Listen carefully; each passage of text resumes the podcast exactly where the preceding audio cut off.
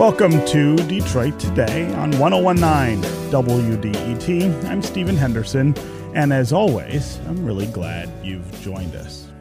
A growing number of members of Michigan's congressional delegation are now publicly calling for impeachment proceedings against President Donald Trump. Rashida Tlaib, Brenda Lawrence, Justin Amash, Andy Levin, and now Dan Kildee all want Congress to start that inquiry. We're going to talk later in the hour about Amash, who is the sole Republican calling for impeachment proceedings. But first, we want to talk with the only member on that list who's part of House leadership, which has been criticized by some people for not being more aggressive on this matter. We spoke with Dan Kildee just a few weeks ago when he told us that he was a little unsure about what the House should do with the Mueller report on the president's behavior during the 2016 election. Since then, though, Kildee has changed his position on this issue. And now we're going to talk to him about why that stance has changed. I want to welcome Dan Kildee, representative of Michigan's 5th congressional district from Flint Township to Detroit today. Welcome back to the show, Congressman. You there, Dan? I am here. Oh, there you are. Okay. Yep. Uh, let's start with uh, why you decided just a few days ago to come out fully in support of impeachment proceedings. Well, I mean, the president essentially has taken us there. When the Mueller report first was released, obviously we, you know, began to pour through it.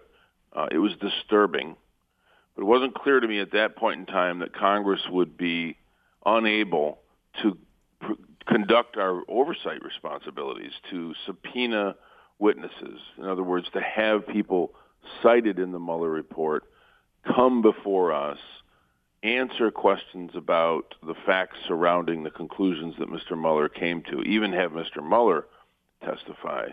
But since the president has taken the position that he will not cooperate from any effort to clarify the facts that we find so disturbing in the Mueller report, and in fact ordered his own current and past cabinet members, officials from the White House, ordered them to ignore legal subpoenas, to fail to appear when called to testify before Congress. The president essentially is saying that he is an imperial president. His authority is final. And that puts us in a position where the Constitution gives us one path and it's very clear what that path is. I support opening an impeachment inquiry so that we can clearly get questions to the answers or answers to the questions that we have, and then make whatever conclusion we we come to. Uh, but you know, watch. You know, I will admit, watching um, his interview with George Stephanopoulos hmm. and hearing him rationalize how he would willingly accept foreign interference in the election, uh, to me just reminded me of the conclusions from the Mueller report and made it clear that this president has learned absolutely nothing from that report, nothing about his own behavior. And then finally, I came, I have come to this rather reluctantly because I think we have to be reluctant to use this tool unless we feel we have no other alternative. And my conclusion was based not on the need or desire to punish the president for clear past misdeeds, but simply to protect the Constitution, protect the rule of law from a president that seems to be completely oblivious to those principles. Yeah. Uh, so, talk about why you think impeachment is the way to sort of break this impasse. I mean, uh, what what the president is asserting is executive power or executive privilege, right? Uh, right. He, he, says he doesn't have to comply with these demands for documents, or the people who work for him in the executive branch don't have to come over uh, to to Congress to testify about these things. What is it about impeachment that would make those things happen more easily? Because in in the case of impeachment, there is clear constitutional and legislative authority to conduct the inquiry. And again, that is why I think using the tool of an impeachment inquiry is the only remaining uh, tool we have to exercise our oversight responsibility because the president is blocking every other path. It is very clear, in very clear language in the Constitution, that the that the Congress has the right to initiate these proceedings. It's not up to interpretation for the White House counsel or some lawyer that Donald Trump hires whether or not that tool exists.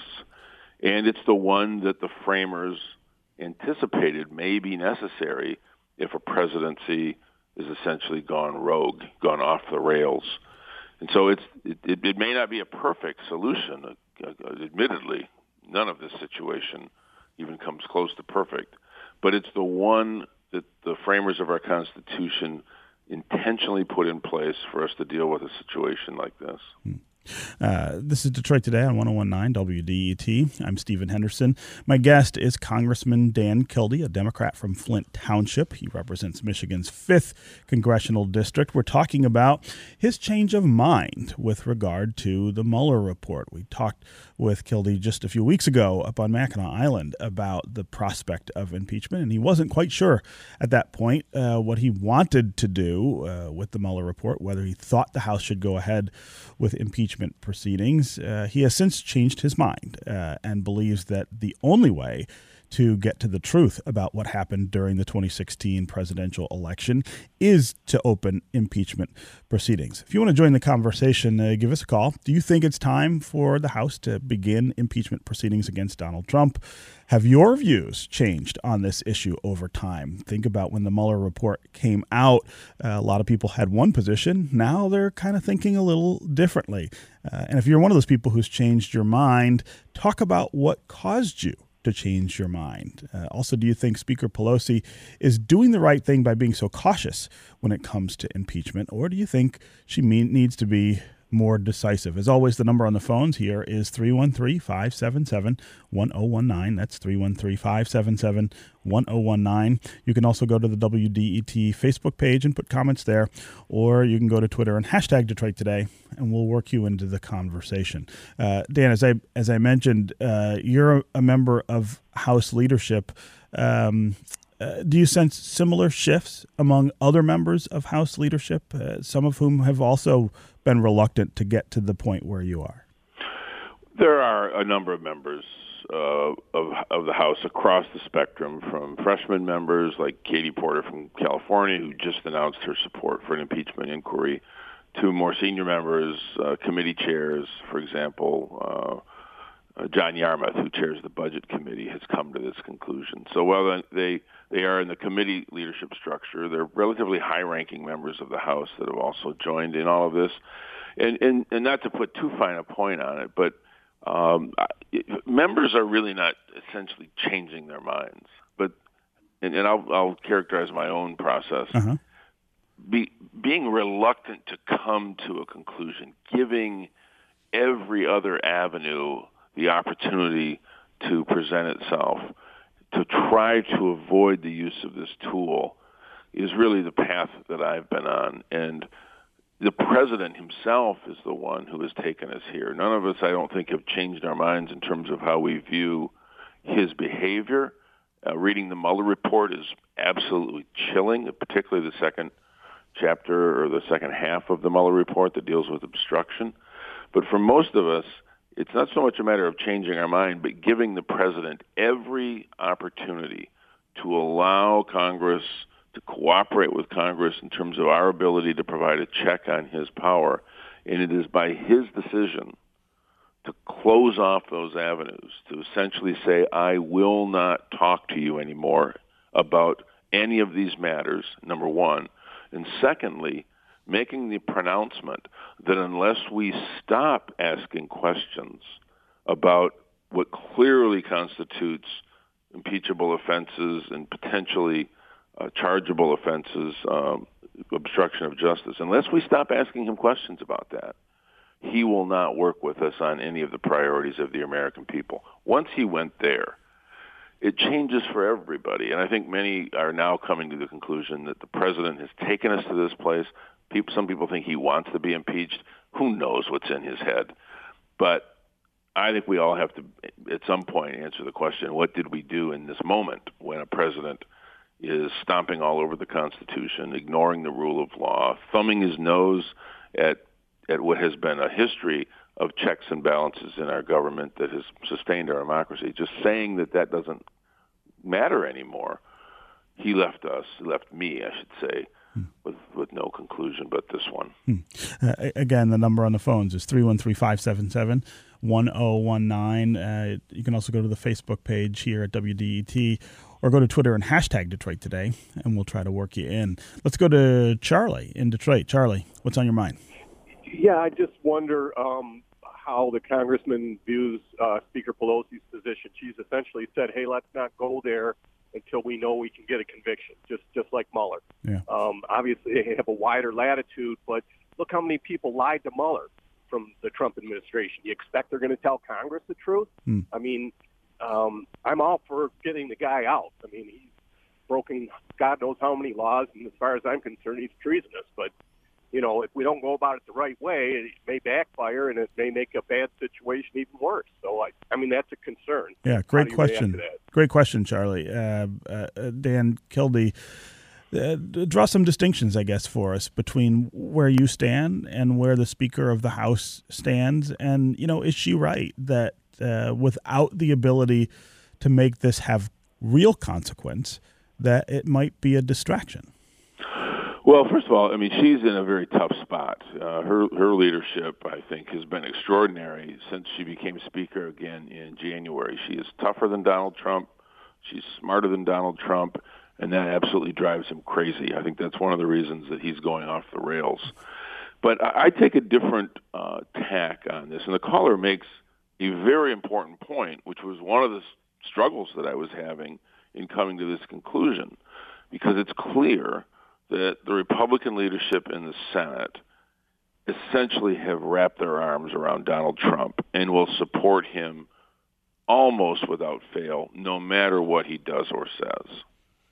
And, and, that, and that's hard to ignore. Mm-hmm. But what's also hard to ignore is this notion that we shouldn't do our job in the House because the Senate has been corrupted by its love affair with Donald Trump and that somehow that means we should say, well, since the Senate essentially has become a full-time, you know, a, gr- a group of full-time employees of Trump Incorporated, and the Constitution says that when the president violates law, high crimes or misdemeanors, there's one tool available. Does that mean I should try to outthink the situation and say, well, we can't do that? And here's the, basically the point that I've been making. Number one, I think the politics of an impeachment are impossible at this point to determine because we haven't gone through the process of holding impeachment hearings and laying out for the American people in very clear language what the president has done that has taken us to this place. The president and, and the attorney general did, I'll give them credit, a masterful job of obfuscating the contents of the Mueller report when it was released and he said it t- said there was no obstruction, uh, which it does not say. Actually, says the opposite. He says that there, it says there was no collusion.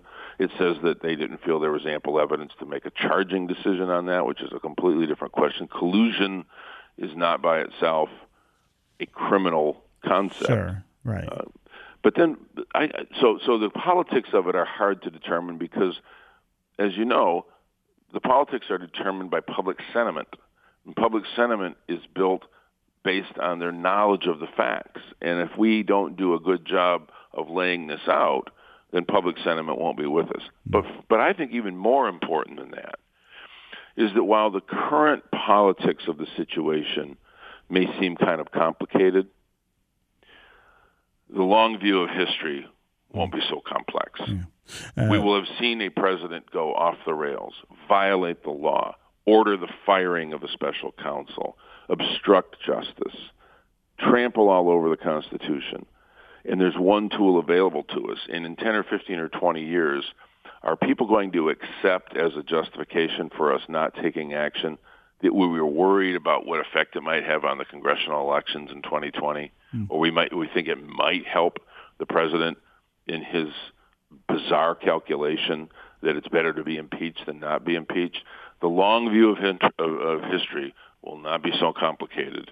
And I think at some point in time we have to ignore the short-term politics and do what we think is the right thing and try to create a narrative that supports the, the, the facts that we think need to be present in the public conversation so that we can justify what we've done. Hmm. Uh, uh, thanks very much, Charlie, for that call and the question. Let's go to Stina in Waterford. Stina, welcome to Detroit today. Hi, Stephen. Thanks Hi. for taking my call. Sure. Um, basically, your guest just basically said everything I was going to say. uh, I agree um, that while this procedure, impeachment, is in effect a political procedure, the um, the decision itself should not be. The decision has to be based. I mean, we can we can most of us accept the fact that the the president is corrupt and incompetent and disgusting, but setting all that aside, um, the, the decision the the decision has to be made on a legal basis. Have there have have crimes been committed? Mm-hmm. Uh, is the has the president announced his intention to continue committing crimes in the future? Has he put the safety of the 2020 election at risk? has he um, has he engaged openly and blatantly in obstruction of justice in a variety of actions hmm. that the, the special prosecutor considered to be obstruction of justice? And is he violating his oath of office time and again when he refuses to provide Congress with its legal tools to continue the investigation. In effect, he has closed the door on simple investigation and left Congress with only one tool, hmm. and that's impeachment. Yeah. Uh, Whether Steve... or not it ultimately succeeds is not the issue. The issue is the verdict of history. The issue is what's a future president going to feel free to do without condemnation. Yeah, Stina, I, I, think a lot of people uh, feel that way, and as you point out, Dan Kildee, our, our guest, also uh, uh, feels that way, and I think that's an important consideration when you're thinking about these things. It's not just about now; it's about uh, down the road and and in the future. Uh, Stina, I really appreciate the call and those really thoughtful comments. Uh, let's quickly go to Mike in Chesterfield. Mike, what's on your mind? Hi, Stephen. How hey. are you doing today? Good. How are you? Good. Um, just wanted to uh, elaborate that I think that the the whole whole justification for impeachment right now is on the wrong basis. Um, all this is still stemming off of what everyone considered to be the Mueller report and how it's it's just so full of a gray area. Yet there is a smoking gun that is sitting in front of everyone's faces that no one probably wants to talk about because, well, pretty much every president of the last several decades has committed it too and that is selling weapons to countries that have committed very uh, dangerous human rights violations and um, actively participate in terrorist activities. And then I'm talking about countries like Saudi Arabia and mm. Qatar. Mm. And and the, but this time the president actually did so when Congress uh, uh, disapproved of it. Right. Did not vote for it. Right. So I don't. I don't under. I really you feel like that's that's more of a basis for, for impeachment than than the Mueller report. Uh, yeah, Mike. I, I, that's a really interesting point. I want to get uh, Congressman Kildee to to respond to that. Is that something that Congress ought to be looking into? Well, I mean, obviously we have. I think Congress generally, and to, to the caller's point, I'm not sure that. Well, first of all, I, I agree with his conclusion that the president acts beyond the constitutional framework on a regular basis. And as he points out, past presidents have done the same. In this respect, the role of Congress has been degraded over the past several decades. The concentration of power into the hands of the presidency uh, has really grown, and the the, the problem with uh, with the uh, the point is that even though we may disagree with the use of, his, of the presidential authority from time to time, Congress has been complicit in that change by not insisting on its authority being respected. One very good example is president's abilities to essentially wage war without congressional authorization. Hmm. Uh, we have not updated uh, the authorization for the use of military force that presidents of both parties have used to justify belligerent action against foreign entities and non-state entities uh, without really objecting. But I think the caller makes another important point. I thought he was going in a different direction. The Mueller report by itself is not the sole source of information that would be used in um, conducting an impeachment inquiry. It's just the most recent, very well documented smoking gun.